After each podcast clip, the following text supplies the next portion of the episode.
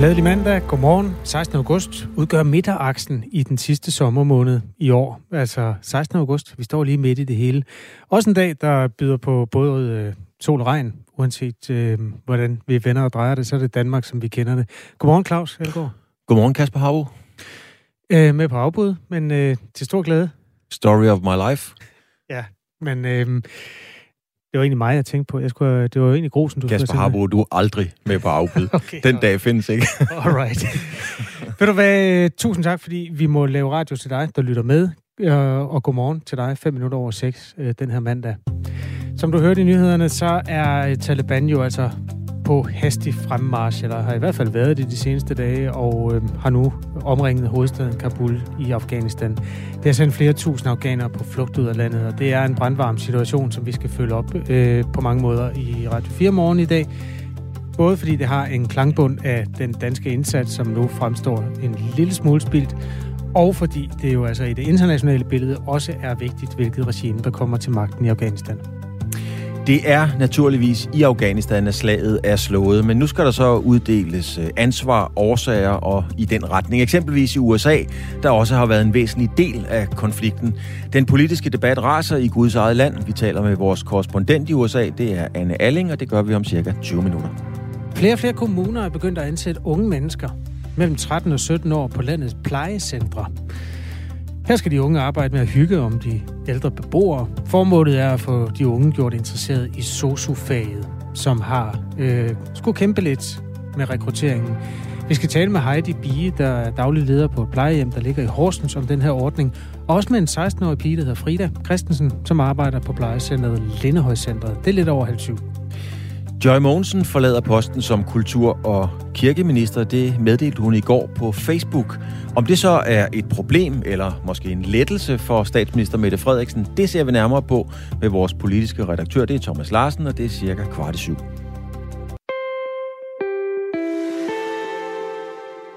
Det er kommet bag på ikke bare Danmark, men alle vestlige lande, der er involveret i den lange krig i Afghanistan, hvor hurtigt den militante gruppe Taliban har formået at tage kontrol over landet.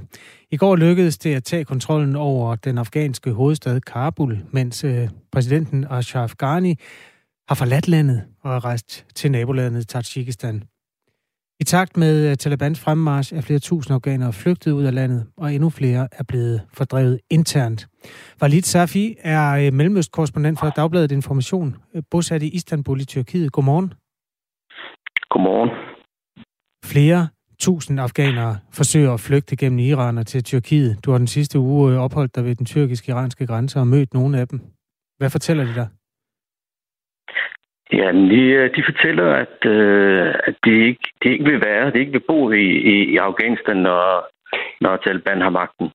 Øh, og, og, og, og det vil de, øh, det vil de ikke, øh, fordi de, øh, mange af dem har arbejdet øh, og været en del af hvad man siger, den, den amerikanske øh, øh, støttede øh, orden, enten regeringen eller de, de var sådan, øh, mange af dem var tilknyttet øh, enten militærbaser eller øh, øh, øh, det, det, det system, som øh, amerikanerne opretholdt de sidste 20 år.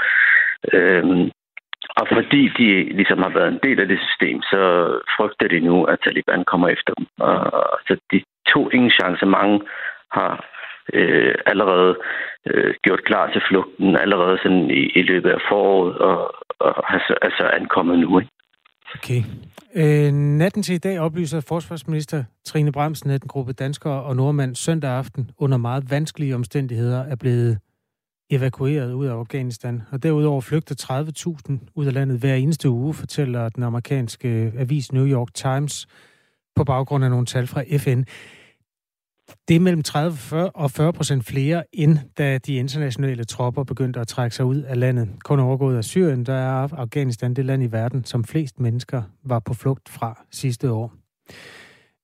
Altså, hvor, hvor vil de hen, de mennesker, du møder?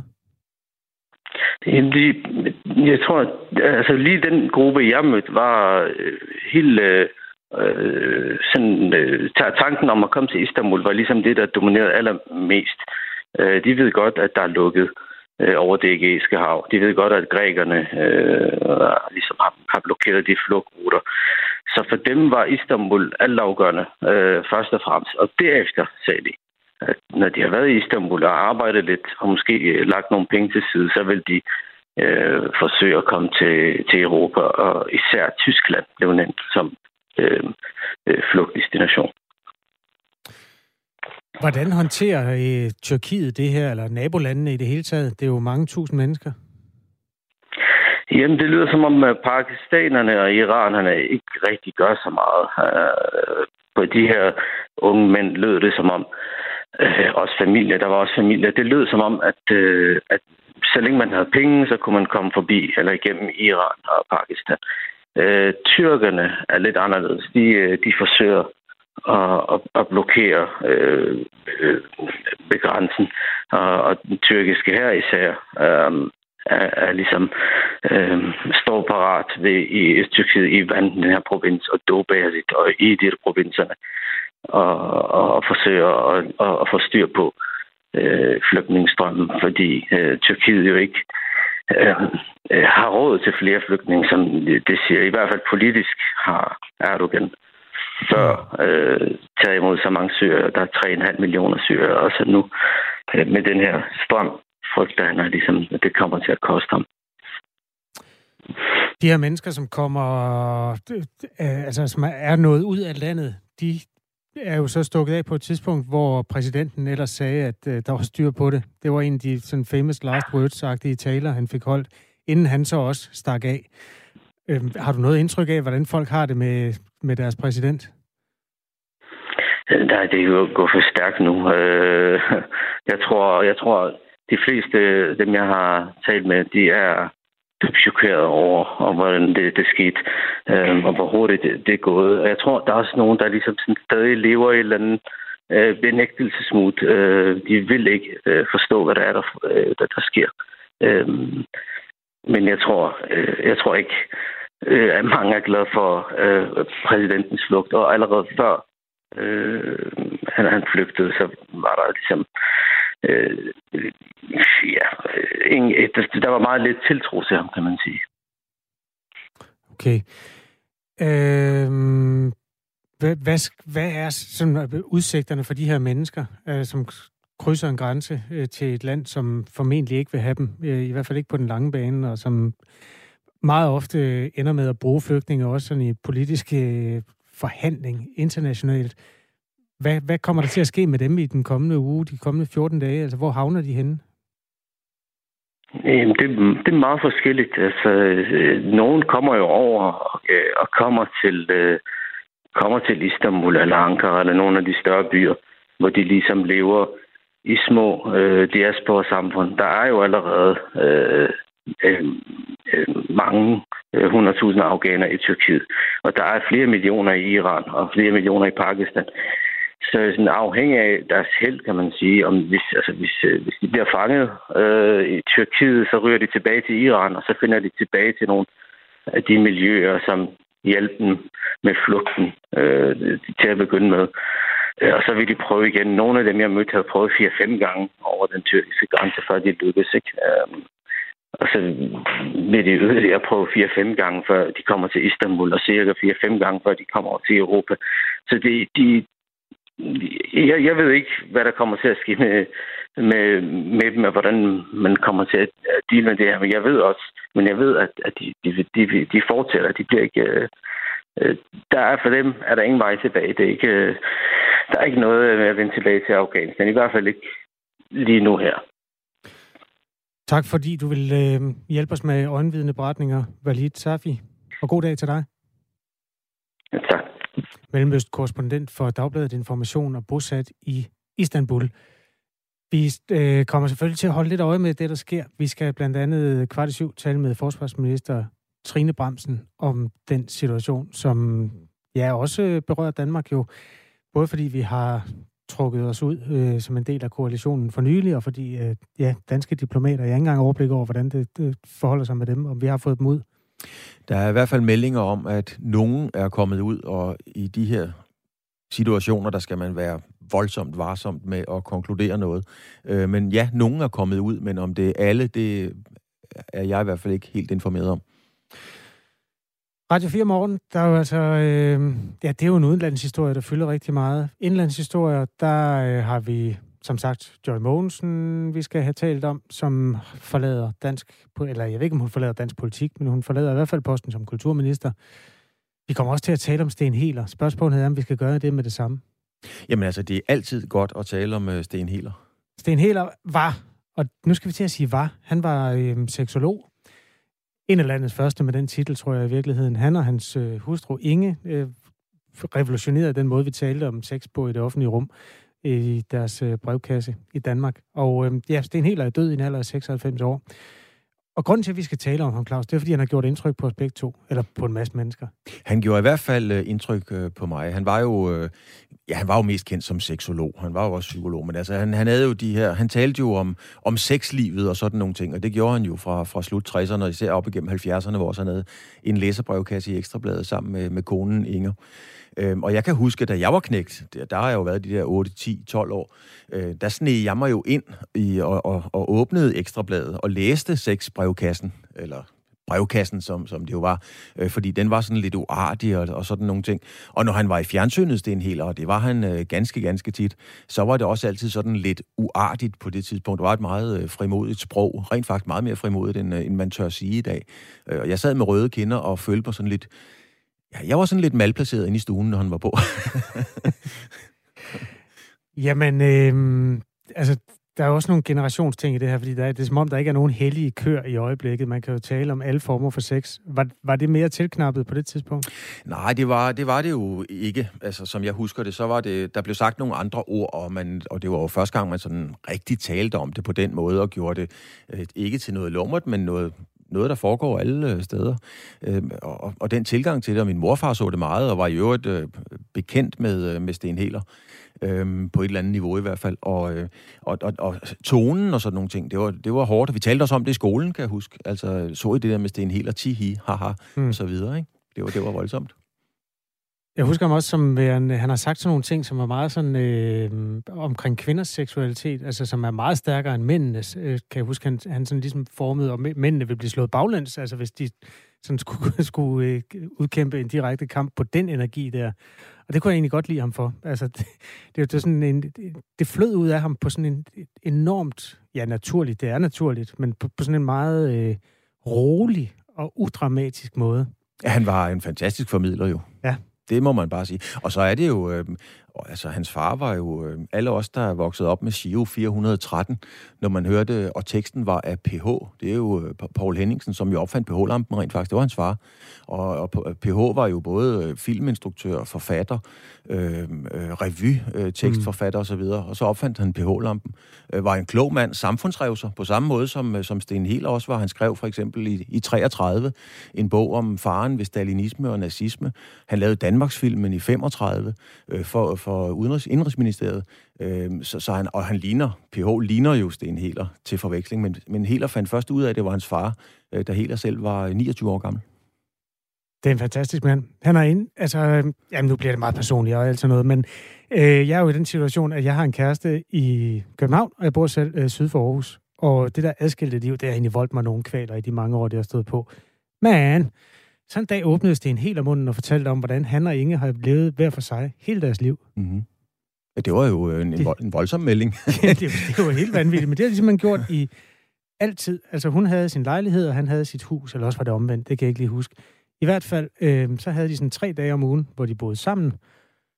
Og så glædede de sig egentlig begge to til at have deres eget selskab igen. Og når disse fire dage, hvor de så var alene, de stod på, så glædede de sig til at se hinanden igen. Og den, den dynamik øh, kørte deres øh, kærlighedsliv på øh, igennem et helt menneskeliv. Det synes jeg er enormt smukt. Det, det, det, ja, jeg kan huske, at jeg læste en artikel, hvor han forklarede det rent faktisk, og sagde det der med, at det er jo bedre at have to, tre fantastisk tætte, hyggelige, rare dage, end en rigtig lang uge. Vores lytter Inger skriver, kærlighedens ABZ kom allerede i 1961, og det var den, der gjorde Inge og Sten Heler kendt i første omgang. Den har jeg ikke engang kendt, øh, læst, men øh, ja, en lille litteraturanmeldelse der. Øh, tak for sms'en, jo. Den er kommet på 1424. Det er dejligt med mennesker, der kender reglerne. selvom vi ikke engang har skitseret dem. Det plejer vi nogle gange at stå og sige om morgenen som noget af det første. Men man er jo altså velkommen til at bidrage, øh, kommentere og gøre ved i sms'en. Skriv på 1424. Start din besked med R4 og et mellemrum. Klokken den er 20 minutter over 6.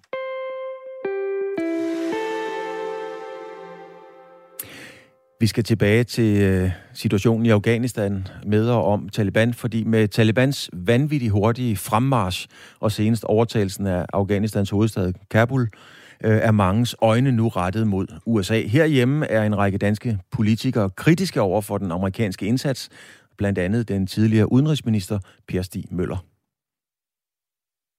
fejl fra den amerikanske administration, som har fremskyndet det. Altså en fejl der. Nu kan jeg sige godmorgen til dig, Anne Alling. Du er vores korrespondent i USA. Det var amerikanerne, som i første omgang indledte, skal vi sige, eller ikke, den, den såkaldte Operation Enduring Freedom i Afghanistan tilbage i 2001. Og det skete som en, en reaktion på terrorangrebet 11. september for at stikke al-Qaida og Taliban. Nu er de så på vej til at forlade Afghanistan, og der er så gået 20 år. Hvad er de politiske reaktioner på det, der sker i landet lige nu, Alling? Der har de sidste dage, og altså især det sidste døgn, virkelig været travlt i amerikansk politik om at, altså at lægge et ansvar, øh, hvor det her ansvar for, hvad vi ser ske i Afghanistan, hvor det ligger. Og ligegyldigt hvad, altså så kommer det her til at blive en plet på Bidens rygte.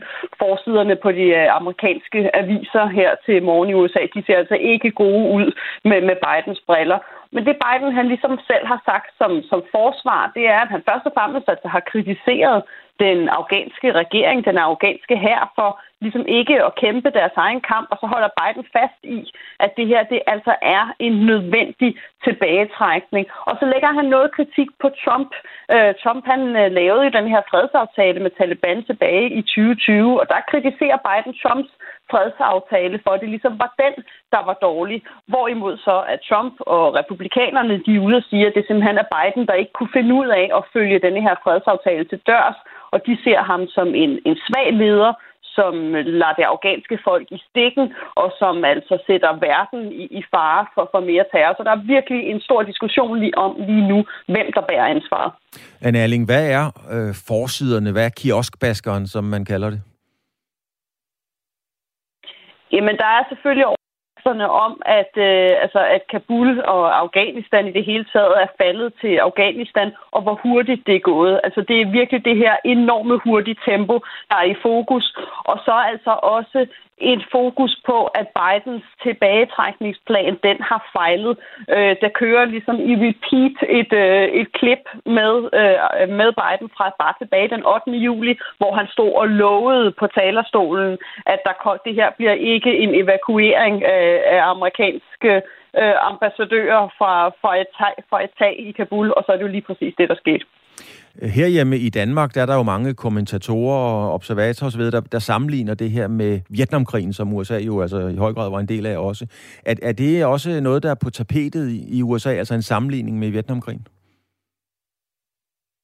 Det er det helt sikkert. Altså de her billeder af helikopterne, der letter fra, fra den amerikanske ambassade i Saigon i, i 1975, og så et meget lignende billede fra Kabul i går. Der sker en sammenligning. Der er også mange, der er ude og kritisere den sammenligning, og altså henviser til, at, at altså, mere end 50.000 amerikanske soldater mistede livet under Vietnamkrigen.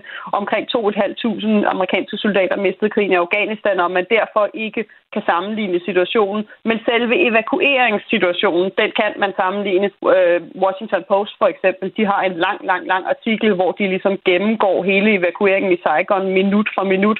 Så det er helt sikkert noget, der bliver talt meget om herover. Erling, lad mig lige få noget øh, historik på plads, fordi USA's foranværende præsident, altså Donald Trump, forhandlede sig i 2020 frem til en aftale med den militante Taliban-bevægelse. Og her lød det, at de amerikanske styrker skulle være ude af Afghanistan i 2021. Trump ville dog helst have haft tropperne trukket hjem allerede til jul 2020, men det skete ikke og præsident Joe Biden overtog opgaven med at få tropperne hjem. Først, skal vi sige sådan rent symbolsk, inden 11. september 21, og nu er det så senest i december. Hvem mener amerikanerne har ansvaret for, at situationen i Afghanistan ser ud, som den gør nu? Det er faktisk en, det er en lidt kringlet situation, fordi ligegyldigt hvem, der har ansvaret, så har der alligevel hele tiden ligesom været enighed blandt amerikanerne om, at altså, USA ville ud af den her krig i Afghanistan. Det var Trump, der forhandlede den her fredsaftale med Taliban tilbage i 2020. Obama forsøgte at gøre det samme. Nu er det så Biden, der ender med at føre den ud i livet. Men det viser jo alt sammen, at der er et ønske, og der er et ønske hos, at man stort set hver eneste amerikaner, du kan finde om, at man ville ud af Afghanistan. Så det er man ligesom enighed, enige om. Man er enige om, at det ikke længere skulle være USA's ansvar at genopbygge Afghanistan og skabe demokrati Afghanistan. Og så er spørgsmålet jo så nu alligevel, fordi det ligesom ikke er gået, som man håbede, hvem der så har ansvaret. Og altså her er der nogle amerikanere, som ligesom hælder mere til højre, som, som kritiserer Biden for, at, at han har været en svag leder, at han ligesom har helt været ude af trit med, ikke forstået, hvad situationen var på jorden i Afghanistan, men ligesom bare ført sit, sit politiske diplomati. Og så er der andre, der mener, at ligegyldigt hvilken præsident, som havde forsøgt at trække sig ud af Afghanistan, de ville komme til at stå i en situation, hvor det altså ikke ville komme til at se godt ud, hvor Afghanistan, hvor, eller hvor Taliban ville kunne øh, genvinde magten igen. Men samtidig vil jeg så også sige, så er alle amerikanere, jeg har talt med de seneste døgn, de seneste dage, meget, meget overrasket over, hvor hurtigt det er, at øh, Taliban har opnået det her også. Og også meget skuffet og, og vrede i en høj grad også på, på det afghanske styre og den afghanske herover, at de ikke har været i stand til at kæmpe mere for deres land efter de milliarder af dollar, som øh, amerikanerne har pumpet i den, og de mange amerikanske liv, som der er blevet offret for at, at forsøge at hjælpe afghanerne. Det må også være kommet som en stor overraskelse, nok et chok i det hvide hus, for præsident Joe Biden udtalte sig om tilbagetrækningen den 8. juli i år, altså for lidt over en måned siden. Her afviste han, at det var uundgåeligt, at Taliban ville overtage i forhold til den, ifølge ham, meget stærke afghanske her. Han sagde sådan her. You have the Afghan troops have 300,000 well equipped, as well equipped as any army in the world, and an air force against something like 75,000 Taliban. It is not inevitable. Og præsident Biden, han tilføjede så også lige med denne her bemærkning. But the likelihood there's going to be the Taliban overrunning everything and owning the whole country is highly unlikely. Og det skal man vist ikke være analytiker for at tolke som om, at Biden har været fuldstændig overbevist om, at regeringen havde situationen under kontrol. Erling, er der slet ikke nogen i USA, der havde forudset det her?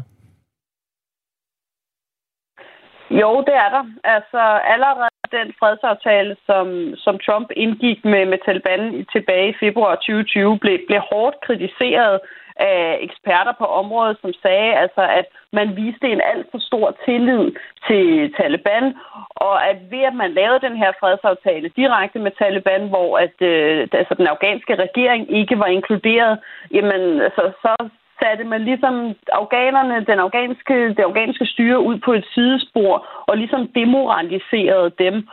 Og det er det, som mange har frygtet, at man ville komme til ligesom at se resultatet, konsekvenserne af ved denne her tilbagetrækning. Og at øh, mange har rådet Biden til og sagt, at, det var, altså, at han blev nødt til at trække det her længere ud. At han ligesom ikke kunne, kunne skynde sig så meget, som det ser ud, som om han har gjort. Så Biden har virkelig været forhippet på at få, at få sine styrker ud af Afghanistan hurtigt, nå den her deadline inden den 11. september. Og det er der altså mange kritikere, der har været ude at sige, at, at det, det er gået for stærkt, og at man havde blevet nødt til ligesom at prøve at, at arbejde mere på at have et bedre samarbejde med den afghanske regering om, hvad der skulle ske, og altså også ligesom prøve at gardere sig mere mod øh, et, et Taliban-angreb, og det er altså først og fremmest noget, som, som der ville have krævet mere tid, men det ser altså ikke ud til, ligesom, eller det er tydeligt, vi ser nu tydeligt, at Biden han altså ikke ønskede at tage den her tid, at det ligesom var vigtigere øh, i, i Biden, for Bidens administration øh, at nå den her deadline for tropperne ud, og altså ligesom øh, få, få tilfredsstillet vælgerne, som altså i mange år har sagt, at, at, at de ville have, have amerikanerne ud af Afghanistan. Anne Alling, vores korrespondent i USA, tak fordi du gav os et indblik i, hvad der sker på de bonede gulve omkring den her situation i USA.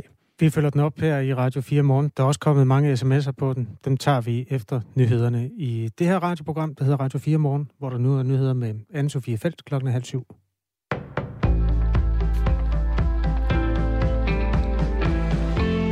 Det er lykkedes Danmark at evakuere nogle danskere ud af Afghanistan. I går aftes der blev en gruppe danskere og nordmænd evakueret ud af landet. Det oplyser forsvarsminister Trine Bremsen på Twitter. Trine Bremsen siger dog her til morgen til TV2, at der fortsat er danskere i Afghanistan. Derfor kommer vi også fortsat til at operere, men jeg må understrege, at det er meget, meget vanskeligt, siger Trine Bremsen til TV2. Hvor mange personer, der er blevet evakueret, er ikke blevet oplyst. I går aftes der fortalte Trine Bremsen, at danske militærfly befandt sig i området omkring Afghanistan. Det øh, er en beslutning, som vi øh, traf for nogle øh, dage siden i forhold til at sikre, at danske militærfly var til stede i området, og det har øh, vist sig at være nyttigt, eftersom at øh, øh, civile fly øh, ikke længere kan øh, navigere i området.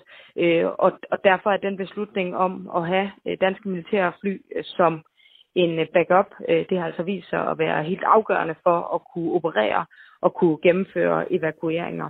Trine Bremsen kan ikke oplyse, hvor mange fly, der er tale om, eller hvad det er for en type fly.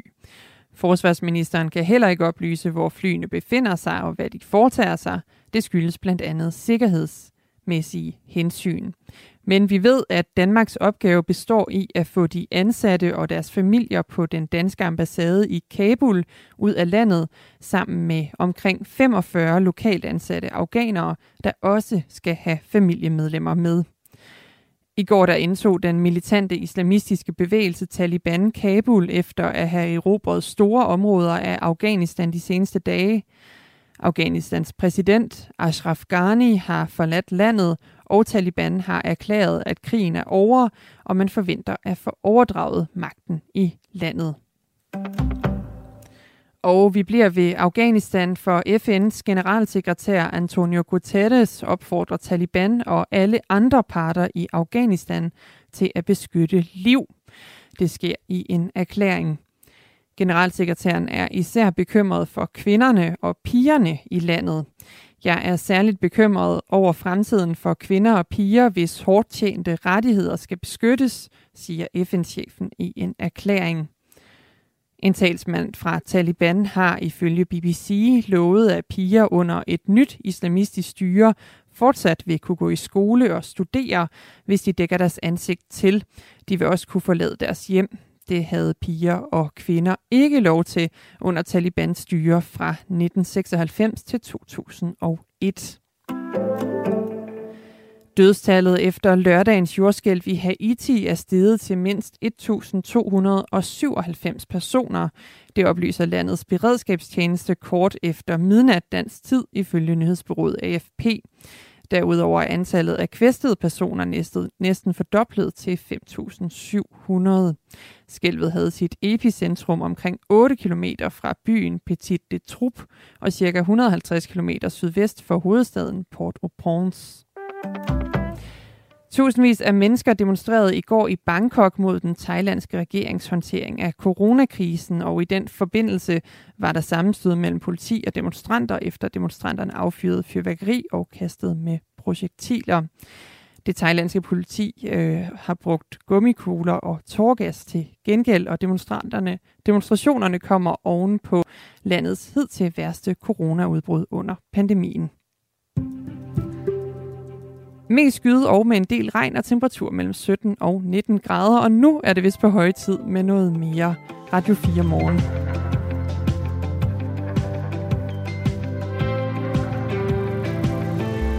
Velkommen til 3 timers aktualitetsradio. Vi leverer dem til dig lige der, hvor du er, hver eneste hverdag. Øhm, vi startede klokken 6, og vi bliver ved til klokken 9. Og vi, det er Claus Elgaard og du hedder Kasper Harbo. Ja, det er da også rigtigt.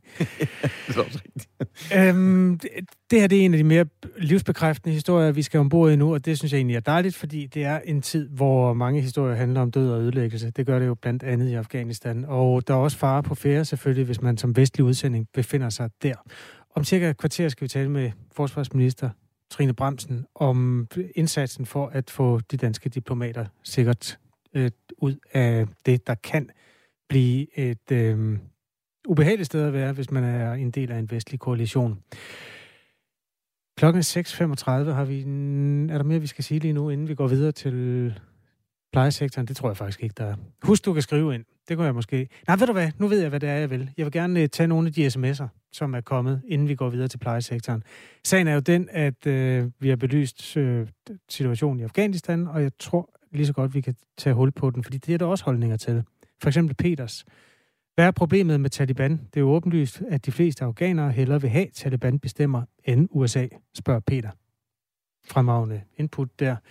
Øh, og jeg kan ikke svare på det, men det kan jo være en, et, et input også til de interviews, vi skal lave øh, lidt senere, for eksempel med Trine Bremsen. Så er der kommet en her, der hedder Godmorgen. Er befolkningen splittet? Jeg så en video dernede fra i går, og i den så befolkningen ud til at være glade for, at Taliban overtager. De lignede bestemt ikke nogen, der var på vej til at flygte. Det ved du jo som gammel tv-mand, at hvis du vil øh, lave noget, der ligner en flok, der jubler over noget, hvor mange mennesker skal man bruge for at lave et billede, der illuderer, at her har vi opbakning? 10 mennesker gør noget ved det. Ja. I, en, I en stram beskæring, så ligner det en, øh, en flok. Men altså, lytteren har vel sådan set en pointe i, at øh, der er rigtig mange, der gerne vil have Taliban til magten, ikke? Dem hører vi ikke så meget fra i den, de, alle de vestlige analyser. Det er påfaldende så få, der har talt med nogen, som ønsker Taliban tilbage. Jeg skal ikke gøre mig klog på, om det er godt eller skidt, men det er påfaldende, at man aldrig hører om nogen, der refererer til folk på gaden, der siger, at det er dejligt, Taliban er hjemme igen. Daniel skriver, frygteligt, at vi lader afghanerne i stikken, også at amerikanerne har efterladt en masse isenkram, som nu er i Talibans hænder. Uh, en anden lytter skriver, at Taliban er skabt, trænet og bevæbnet af CIA, så selvfølgelig overtager de. Og jeg står her, Kasper, lige og bøvler med at finde øh, de her sms'er, så hvis du kan finde en mere. Jeg kan tage den her. Den er lidt lang, men det kan måske være øh, punktum i første omgang. Øh, det er Bo, der skriver sådan her. Øhm, det er som det er for de arme organer. Lyset er slukket, og de må affinde sig med det mentale mørke, som nu lægger sig over deres forarmede land igen. Det, der fylder mig med lede, er naturligvis, det ser ud til at være den fremtid, som de unge mennesker har i sigte. Eller ud over det, det er det plader, vi nu skal høre fra vores politikere, Per, Jakob og Søren, som har været ude og sige, at det ikke har været forgæves, at vi deltog, og at familier og mennesker herhjemme er blevet traumatiseret. Ikke at tale om de soldater, vi har lavet som har lavet livet i en ung alder. Sikke noget ævl, lad os tage dem på ordet.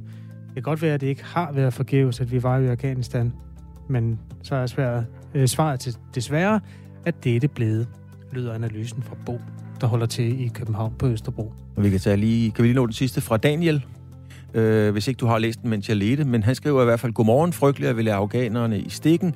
Også at amerikanerne har efterladt en masse isenkram, som nu er i Talibans hænder. Venhilsen, Daniel. Det er en god sms. Jeg havde læst den, så nu... ja, god gerning kan ikke gøres for ofte. Øhm, skriv den på 1424. Start besked med R4 og et mellemrum.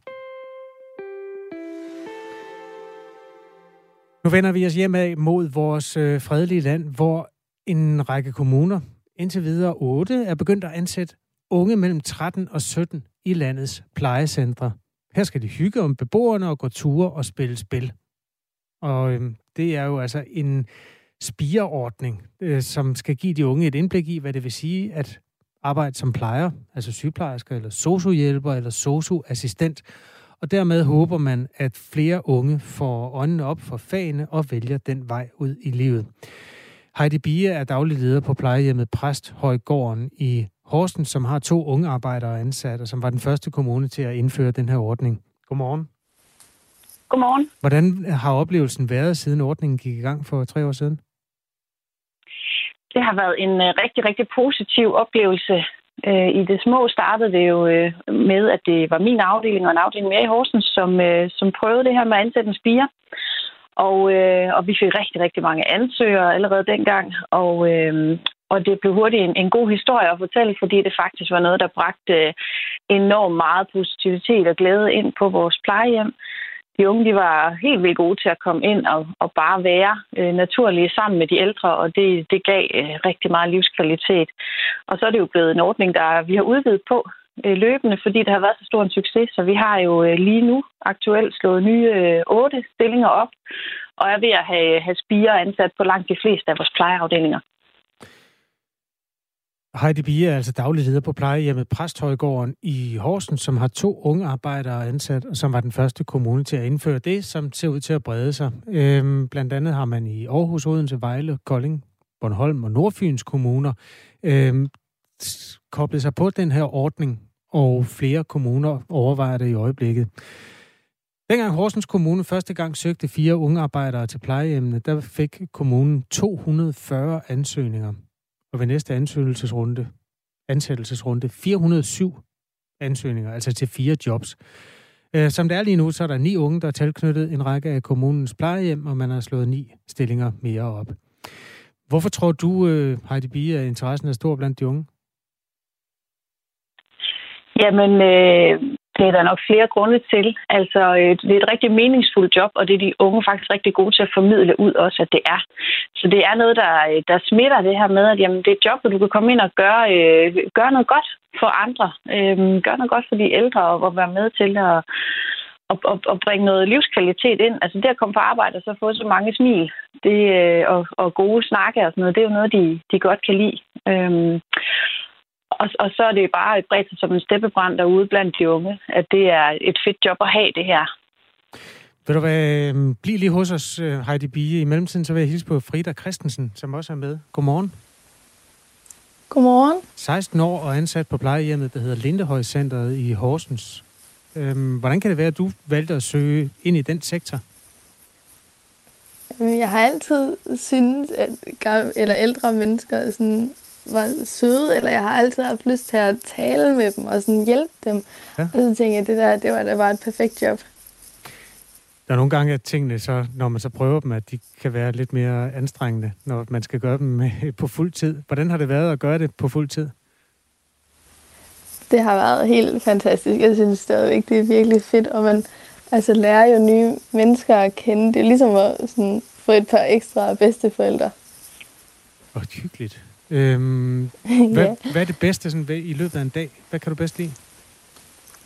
Er når... Altså, det kan godt være, at de ikke kan huske det bagefter, men når jeg kan se, at jeg har fået dem til at smile eller grine over et kortspil, eller gået en tur, så de ligesom har fået lavet noget, det synes jeg er virkelig fedt. Øhm, hvad, hvad laver altså hvad er dine pligter? Det, at skifter du både blæ og, og spiller kort, eller er der nogle af opgaverne, som er valgt fra for dit vedkommende? Altså, jeg skal kun sådan hygge mig med dem. Jeg skal ikke okay. lave noget sygeplejearbejde. Jeg skal kun hygge og spille kort og gå ture. Kun de gode ting? Ja. Hvordan er øh, aflønningen for det? Altså, 68 kroner i timen. Men dine øh, jævnaldrende, de har sikkert jobs i butikker og alt sådan noget. Når du taler med folk, du kender om at arbejde i den der sektor, kan du så mærke, at det er noget, der trækker i andre? Ja, folk er sådan, ej, skal du eller sådan, bare derhen og sidde og snakke med dem. De skal jo arbejde hårdt for deres penge. Sådan. Så jeg tror, folk synes, det er et ret fedt job. Får du lyst til øh, sådan på længere sigt at søge ind, altså måske blive sociohjælper eller socioassistent og sådan øh, arbejde på plejehjem, øh, når du bliver øh, voksen engang? Altså, jeg har måske fundet ud af, at jeg godt kunne tænke mig noget med mennesker i hvert fald. Måske ikke lige det, men altså, jeg har i hvert fald lært, at jeg godt kan lide at være sammen med mennesker. Vi har så stadig Heidi Bie med. Det er meget hyggeligt at høre det her, at det, det, det er sådan en god oplevelse. Ja. Øh, har I kunne mærke forskel altså fra øh, ordningen begyndte, og hvordan det er nu, altså i forhold til at få yngre mennesker i tale og få dem til at åbne øjnene for jeres arbejdsfelt? Ja, altså øh, det er jo det er svært sådan helt at måle direkte på, fordi selvfølgelig er vores spiger blevet adspurgt, som du også gjorde ved Frida her, at det er så noget, I selv vil arbejde med fremadrettet. Og det er ikke sikkert, at de lige siger, ja, det er, jeg skal være socioassistent eller sygeplejerske. Men, men man kan mærke derude, at det er noget, der bliver talt om i deres klasser. Så, så vores forhåbning har fra starten ikke nødvendigvis været, at, at nu skulle vi ud og rekruttere nogen direkte til det her job, men det var også på bragt nogen og skabt nogle gode fortællinger om det at være på plejehjem og ligesom få få åbnet lidt op for, at den her verden er ikke, øh, er ikke farlig. Altså, det er faktisk rigtig hyggeligt og dejligt øh, sigende eller givende job at have. Så, øh, så, så vi håber egentlig bare på, at, at snakken der udgår om, hvor, hvor fedt det er på plejehjemmene, og at det så på sigt også kan give, at der er nogen, der har lyst til at søge ind på vores område. Tak fordi du var med, Heidi Bie. Velkommen. daglig leder på plejehjemmet Præsthøjgården i Horsens. Og ja, også tak til dig, Frida Christensen. Hvornår skal du på arbejde øh, næste gang? Øh, I dag kl. halv fire. Okay. Ind og spille 500? Ja. hvor hyggeligt. Hvad, hvad, hvad er, hvor lang er en arbejdsdag? Et par timer? To timer hver gang. To gange om ugen. Ja, jeg bliver helt fristet. Du, du må have verdens bedste dag, og tak fordi du vil være med i Radio 4 morgen. I lige måde. I næste time her af det her radioprogram skal vi tale med Trine Tine Rostgaard, som er professor i socialt arbejde og velfærdspolitik. Hun er tilknyttet Stockholms Universitet og Roskilde øh, Universitet, og vi skal jo blandt andet øh, have hendes syn på, hvad det betyder for unge og ældre, at de øh, bliver bragt sammen på den måde, som er beskrevet her.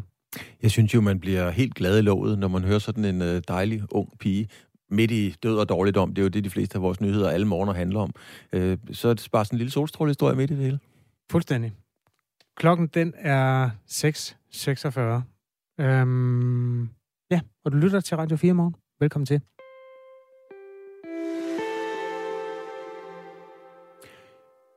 Størstedelen af de vestlige landes diplomater har forladt Afghanistans hovedstad Kabul. Øhm, vi venter lige på, at øh, den danske forsvarsminister Bremsen øh, kommer med på linjen. Vi har ikke bremsen på endnu. Måske er der kommet nogle øh, sms'er, Harbo, vi kan... Jamen, det kan vi da sagtens. Øhm, det kan vi sagt tøns. Ja, det, altså det er Afghanistan-relaterede sms'er, som er kommet nogle stykker af her, og det er jo egentlig meget velanbragt, for det er også det, vi skal tale med forsvarsminister Trine Bremsen om øh, lige om lidt.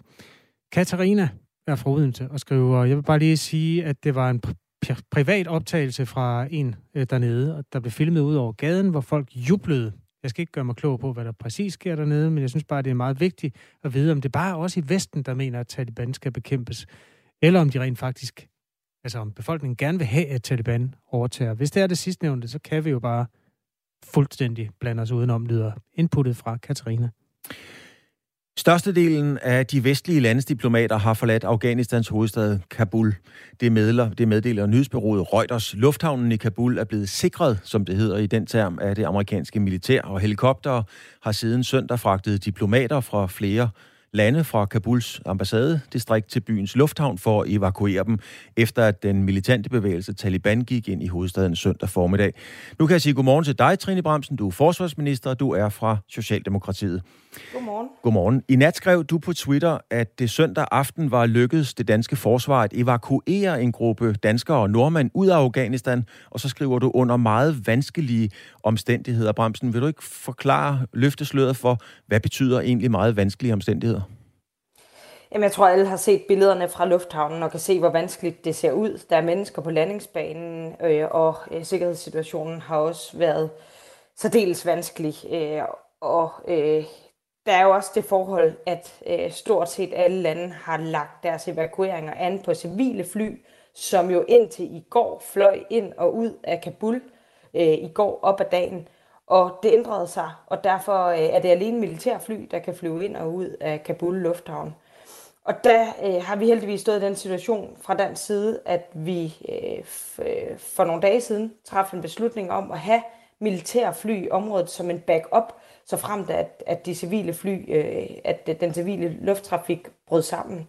Og det har altså været positivt for os, fordi det betød jo, at vi så i går kunne flyve ind med militære fly øh, og foretage en, øh, en evakuering, også selvom at det var meget, meget, meget vanskeligt, øh, og øh, situationen er, som den er. Og hvad er, øh, jeg er klar over, det formentlig ikke er alle militære hemmeligheder og strategier, du kan løfte sløret for, men hvad er, skal vi sige, øh, de danske flys tilstedeværelse? Hvad er deres rolle?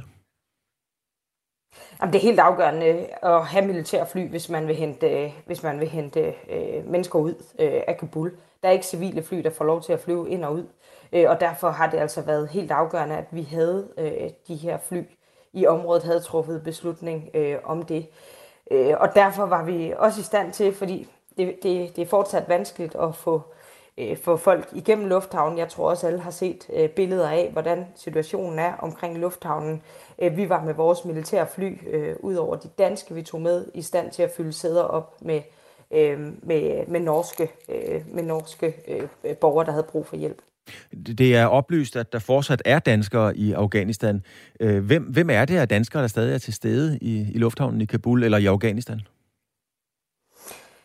Øh, vi har jo hele tiden øh, talt om den her meget forskelligartede gruppe af mennesker, der skal evakueres, og der er både tale om øh, tolke, der har øh, bistået øh, Danmark, der er tale om lokalansatte, men der er også tale om øh, øh, danskere bosiddende i Afghanistan, som først øh, sent har, øh, har meddelt, at de har brug for hjælp. Så en, en, en meget forskelligartet gruppe.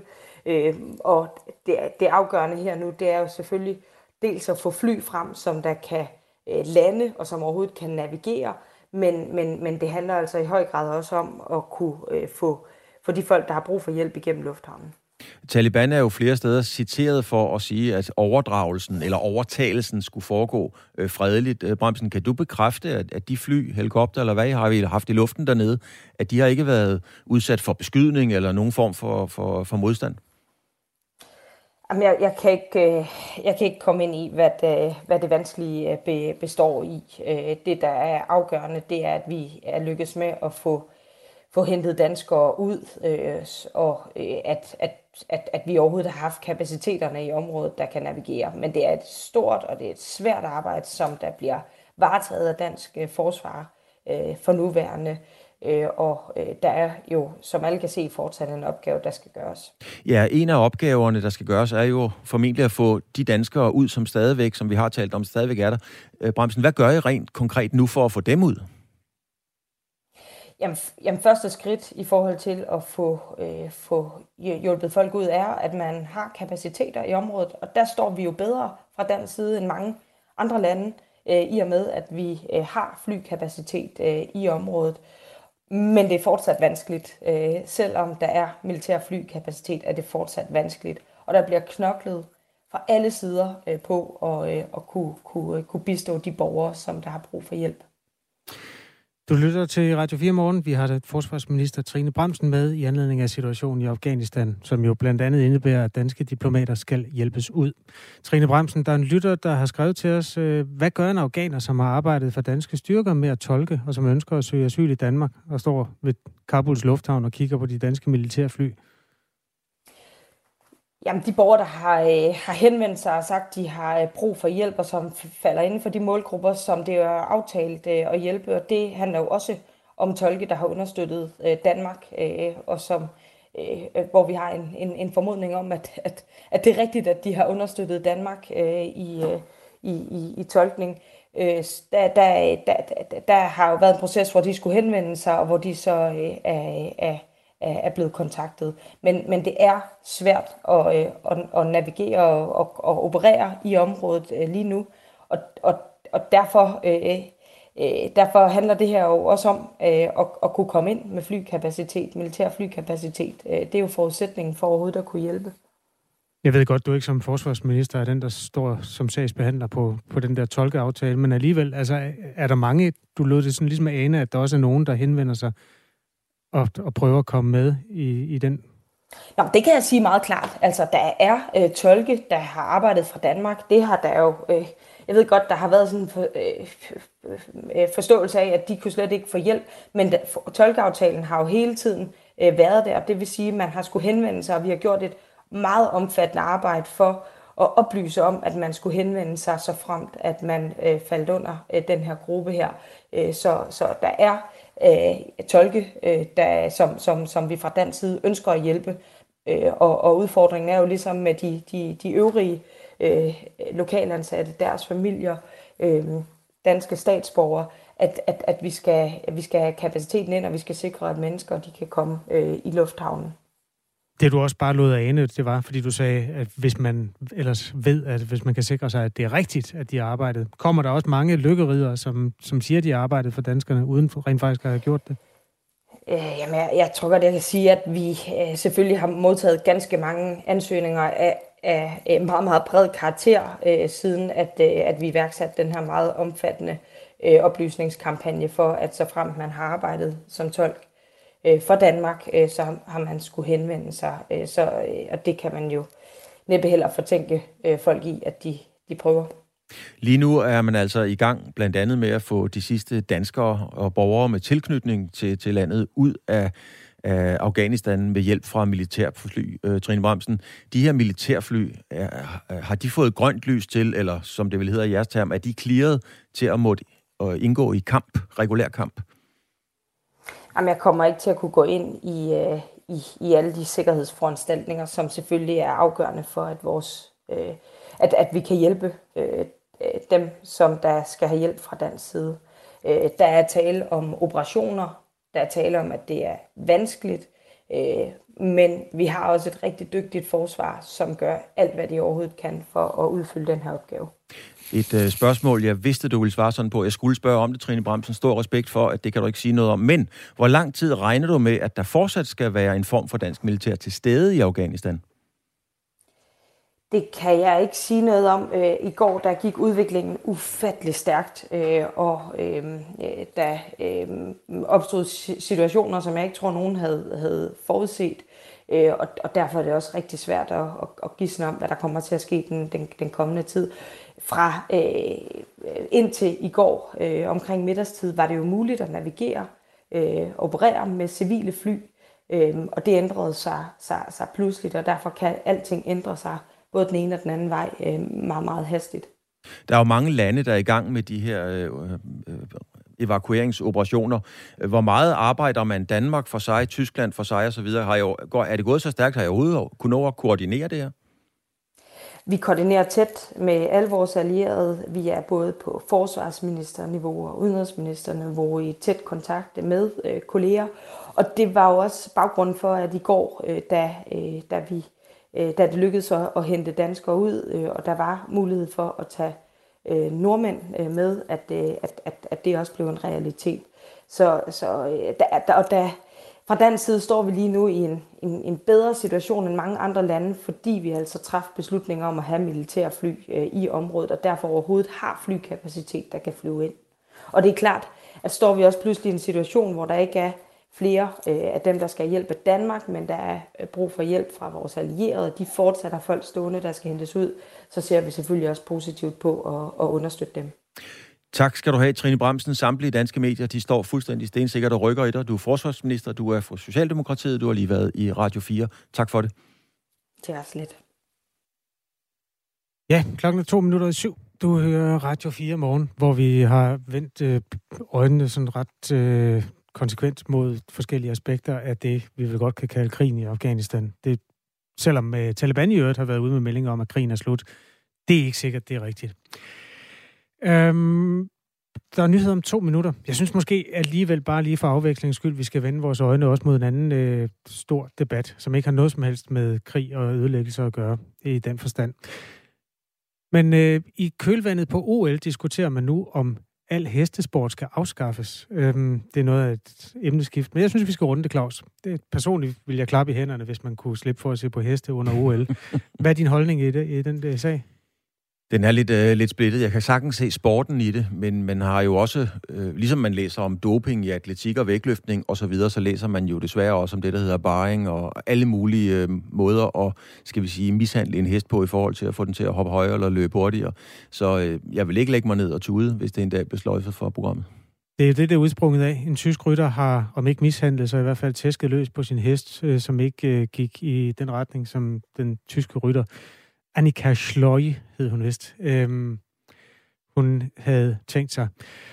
Øhm, så kom der altså det her åbne brev, som nu bringer til debat, om man overhovedet skal have heste med. Præsidenten øh, for PETA, som er sådan en international organisation, der arbejder for etisk ordentlig behandling af dyr, skriver blandt andet, de olympiske lege skal fremvise atleter, ikke evnen til at skræmme og skade heste, der ikke selv vælger at konkurrere, men alligevel gør alt arbejdet, nogle gange på bekostning af deres liv, lyder det udmærkede synspunkt fra øh, talskvinden her.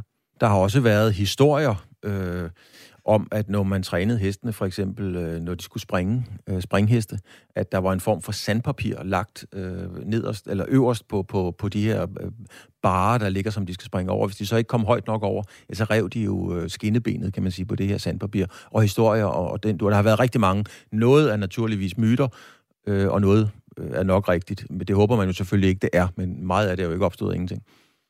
Det er i hvert fald et altså, hvis vi tænker efter, er der andre dyr med til OL? Altså, der er mennesker med. Det kan jeg ikke lige komme i tanke om. Nej. Nej, det er der vel ikke. Grise, får, nej. Nej, Hunde, heller ikke. Nej, der er sgu ingen for Harbo, det er der altså ikke. jeg så ikke det hele, jeg vil bare lige være sikker. Jeg ved ikke, hvad det er for noget OL, du siger, men der er, altså, der er ingen for der, hvor jeg kigger. Okay, debatten er brandvarm omkring hestene nu, øh, om det kun er mennesker, der skal til OL. Den følger vi også med interesse. Lige nu er klokken syv, der er nyheder på Radio 4 morgen med Anne-Sophie Felt.